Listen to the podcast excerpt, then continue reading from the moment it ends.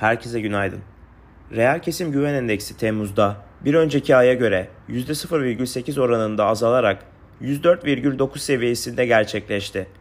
Reel kesim güven endeksindeki gerilemeye karşın Temmuz ayında mevsimsellikten arındırılmış kapasite kullanım oranı önceki aya göre sıfır virgül üç puan artışla yüzde yetmiş altı virgül dokuz oldu. I M F Dünya Ekonomik Görünüm raporunda Türkiye'nin iki bin yirmi üç büyüme tahminini yükseltirken iki bin yirmi dört tahminini düşürdü.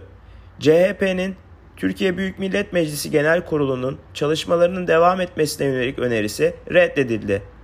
Bugün Türkiye'de Ekonomi Koordinasyon Kurulu toplantısı düzenlenecek. Yurt dışında Fed faiz toplantısı takip edilecek.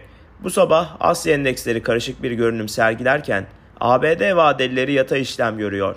Borsa İstanbul'un güne yatay başlamasını öngörüyoruz. Herkese iyi seanslar dileriz.